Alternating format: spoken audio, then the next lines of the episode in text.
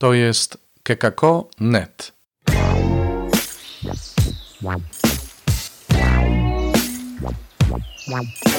Poranny suplement diety.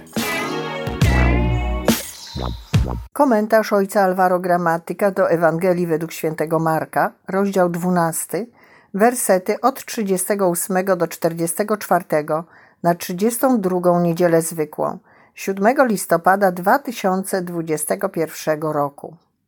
I nauczając dalej mówił: strzeżcie się uczonych w piśmie. Z upodobaniem chodzą oni w powłóczystych szatach, lubią pozdrowienia na rynku, pierwsze krzesła w synagogach i zaszczytne miejsca na ucztach. Objadają domy wdów i dla pozoru odprawiają długie modlitwy. Ci tym surowszy dostaną wyrok. Potem usiadł naprzeciw skarbony i przypatrywał się, jak tłum wrzucał drobne pieniądze do skarbony. Wielu bogatych wrzucało wiele. Przyszła też jedna uboga wdowa i wrzuciła 2 pieniążki, czyli 1 grosz. Wtedy przywołał swoich uczniów i rzekł do nich: zaprawdę powiadam wam, ta uboga wdowa wrzuciła najwięcej ze wszystkich, którzy kładli do skarbony. Wszyscy bowiem wrzucali z tego, co im zbywało. Ona zaś ze swego niedostatku wrzuciła wszystko, co miała, całe swe utrzymanie. W tym fragmencie Ewangelii skonfrontowane są 2 postawy. Jezus siedział przed skarboną, obserwując tłum wrzucający do niej pieniądze.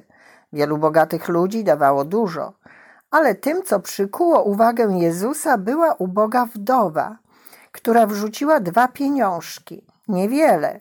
Jest to kontrast między tym, co dużo, a tym, co mało, między wieloma monetami, a 2 pieniążkami. Pan przywołuje uczniów i wskazuje, gdzie znajduje się prawdziwe bogactwo. Prawdziwe bogactwo nie zależy od ilości pieniędzy, ale od zaufania. Wdowa dała wszystko, co miała na życie. Ufność bowiem to odwaga zależenia od Boga. Wdowa nie obawiała się przyszłości, a Jezus chwali odwagę tej wdowy. Aby podobać się Panu, nie liczy się ilość tego, co się robi dla Boga lub dla innych, ale jakość relacji z Bogiem, zależność od Niego. A zależność przejawia się w odwadze dawania ponad nasze siły, w gotowości do zrobienia kroku wiary, w niepatrzeniu na nasze zasoby, ale w poleganiu na Bogu. Konkretnie oznacza to mówienie tak przed każdym jak. Tym, co przeciwstawia się zależności, jest nieufność. Nieufność rodzi się z tego, że pozwalamy, by rozczarowania życiowe sprawiły, że wątpimy w to, że możemy żyć Bożym błogosławieństwem i że jesteśmy zdolni do kochania i czynienia wielkich rzeczy. Konsekwencją byłaby depresja. Trzeba mieć odwagę, by nadal ufać Bogu i zależeć od Jego miłości, nawet jeśli wydaje się, że sprawy nie układają się dobrze. Bardziej niż kiedykolwiek musimy być radykalni, wykonywać gesty ufności i w ten sposób na nowo odkryć komunię z Bogiem. Zdarzają się sytuacje, w których wątpimy, czy nadal możemy ufać, czy już nie. Dawanie tego, co gotuje nam przyszłość, jest trudne i rodzi lęk. Wtedy łatwo o osłabienie odwagi. I tak wszystko jest mierzone, a my zadowalamy się tym, co udaje nam się zrobić, myśląc, że nie możemy zrobić więcej. Zamykamy się na możliwości i wszystko staje się oczywiste. Potrzebujemy gestów, które rozbudzą nasz entuzjazm. Co robić?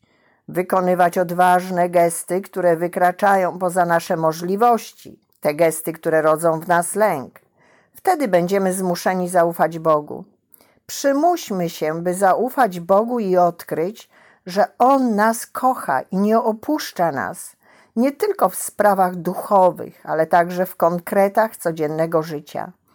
Jest to zaproszenie, aby nie bać się przyszłości, nie martwić się o to, co nadejdzie, ale odważnie działać dzisiaj, aby móc przezwyciężyć wszelkie troski dnia jutrzejszego.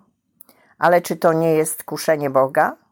Aby uniknąć tego ryzyka, wykonujmy rzeczy najprostsze i najbardziej pokorne, oddając się małym, codziennym gestom, przez wielu uważanym za małe, a które wymagają odwagi, takim jak życzliwość, uśmiech, błogosławienie, gotowość do kochania i przebaczania, dziękowanie. To są te dwie małe monety wdowy, wychwalane przez Jezusa, które sprawiają, że jesteśmy zależni od Boga.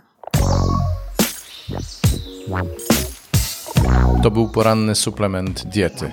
Czytajcie Słowo Boże, dzielcie się nim, na przykład pisząc na adres redakcja @kekako.net.